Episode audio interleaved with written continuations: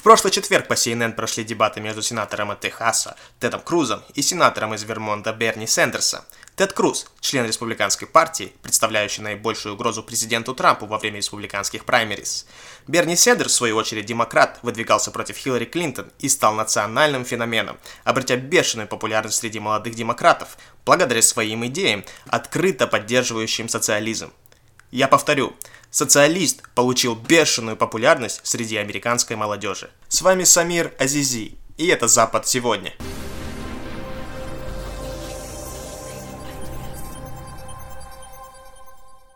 В тот день я пришел с работы, включив прямую трансляцию CNN.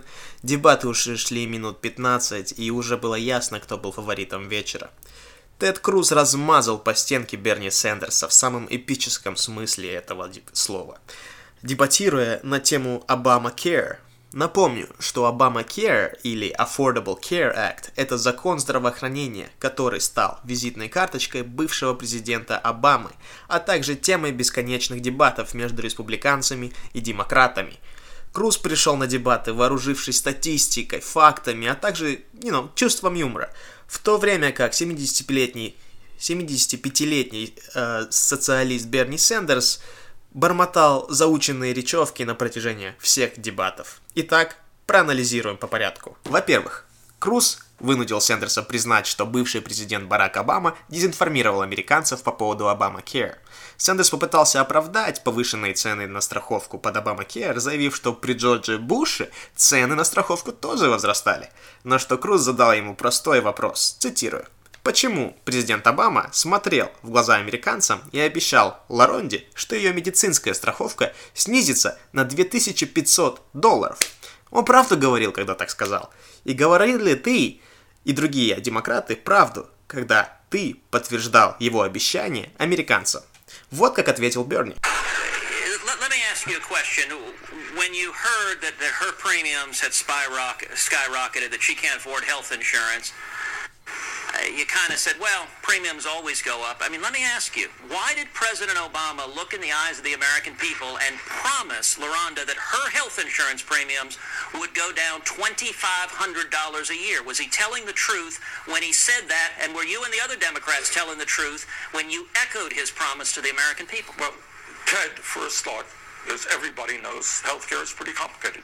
I think President Obama is an honest person, and I think based on his assessment, that's what he believed. Was it true? But let me, turns out not to be true, but it turns out to be that under Bush, premiums went up.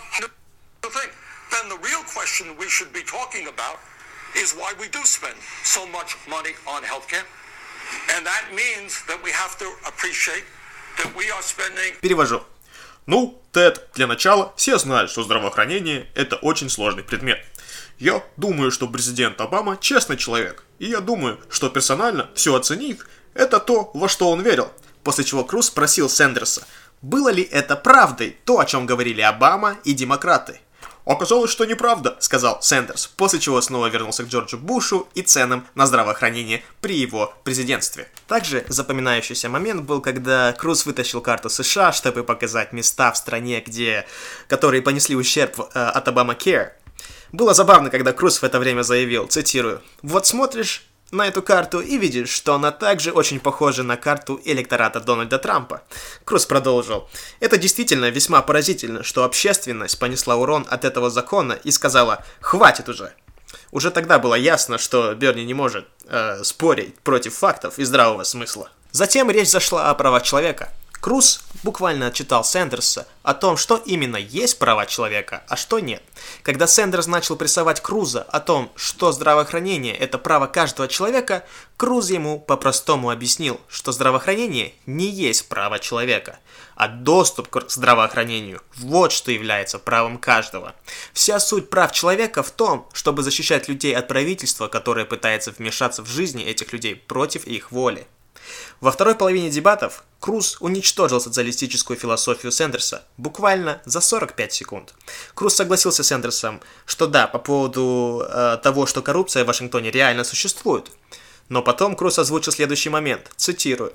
«Если проблема состоит в том, что правительство коррумпировано, с какой радости ты хочешь дать больше власти Вашингтону?» Опять же напоминаю, что это социалистическая философия Берни Сендерса. После чего Круз привел пример, э, привел как пример штат Берни, Вермонт. Напомню, что Берни является сенатором от Вермонта, чтобы объяснить все недостатки социализированной медицины. Цитирую. Возьмем, к примеру, социализированную медицину. Люди покидают ее. Десятки и сотни тысяч людей.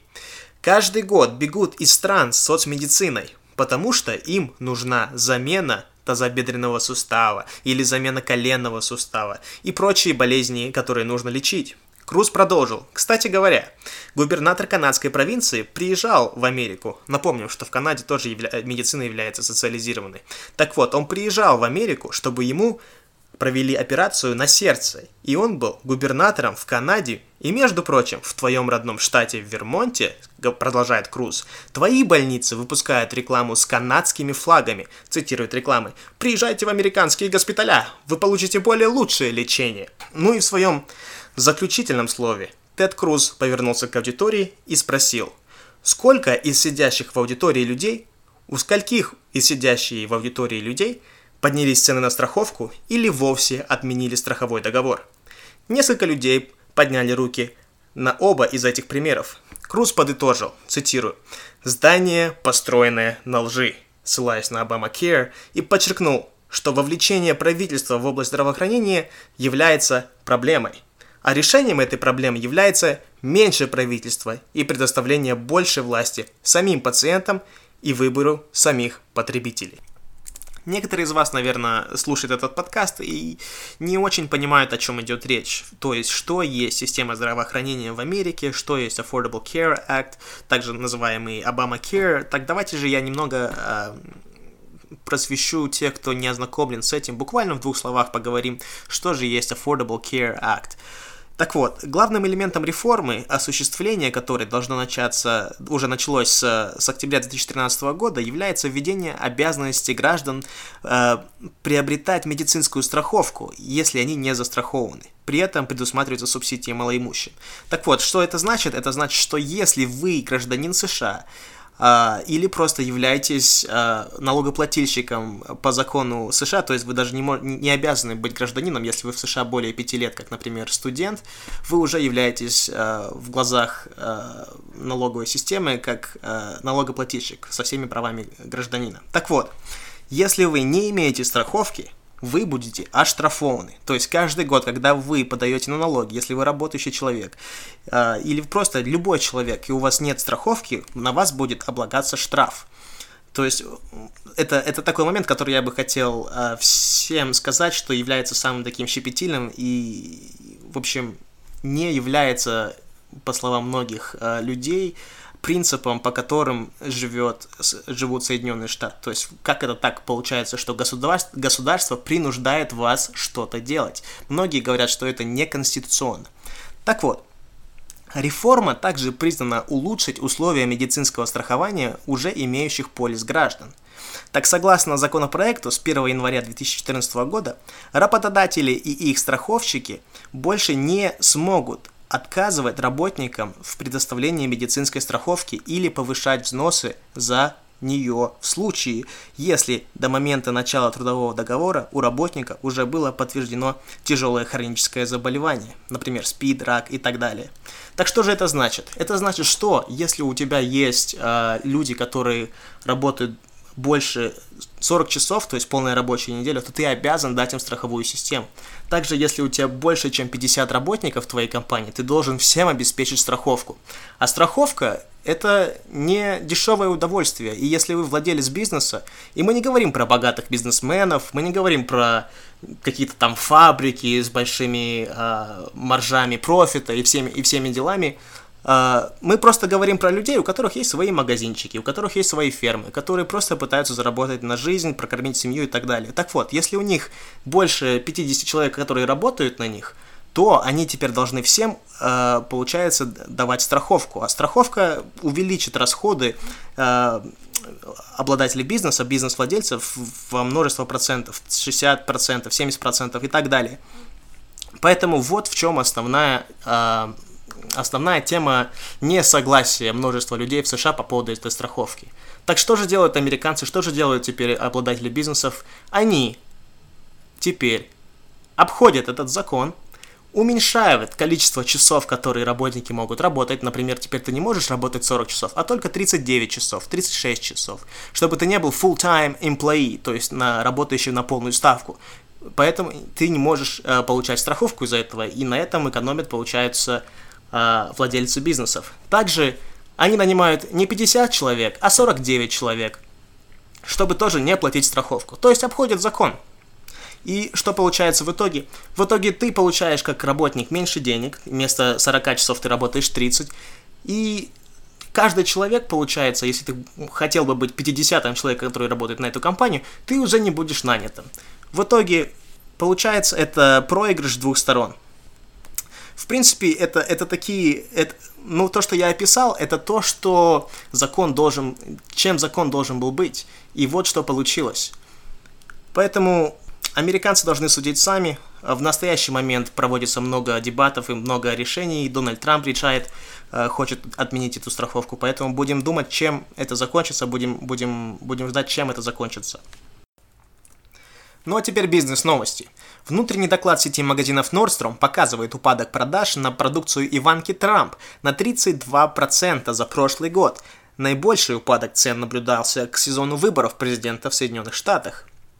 Напомню, что сам президент Трамп активно критиковал Nordstrom за данный шаг, что вызвало большой скандал э, в МИДии США, а также в самом правительстве. Акции индустрии энергетики приостановили свой рост в 2017 году после превосхождения над общими рыночными показателями. Это опровергает множество инвесторов, которые делали ставку на то, что стабилизация цен на нефть повлияет на общий рынок энергетики.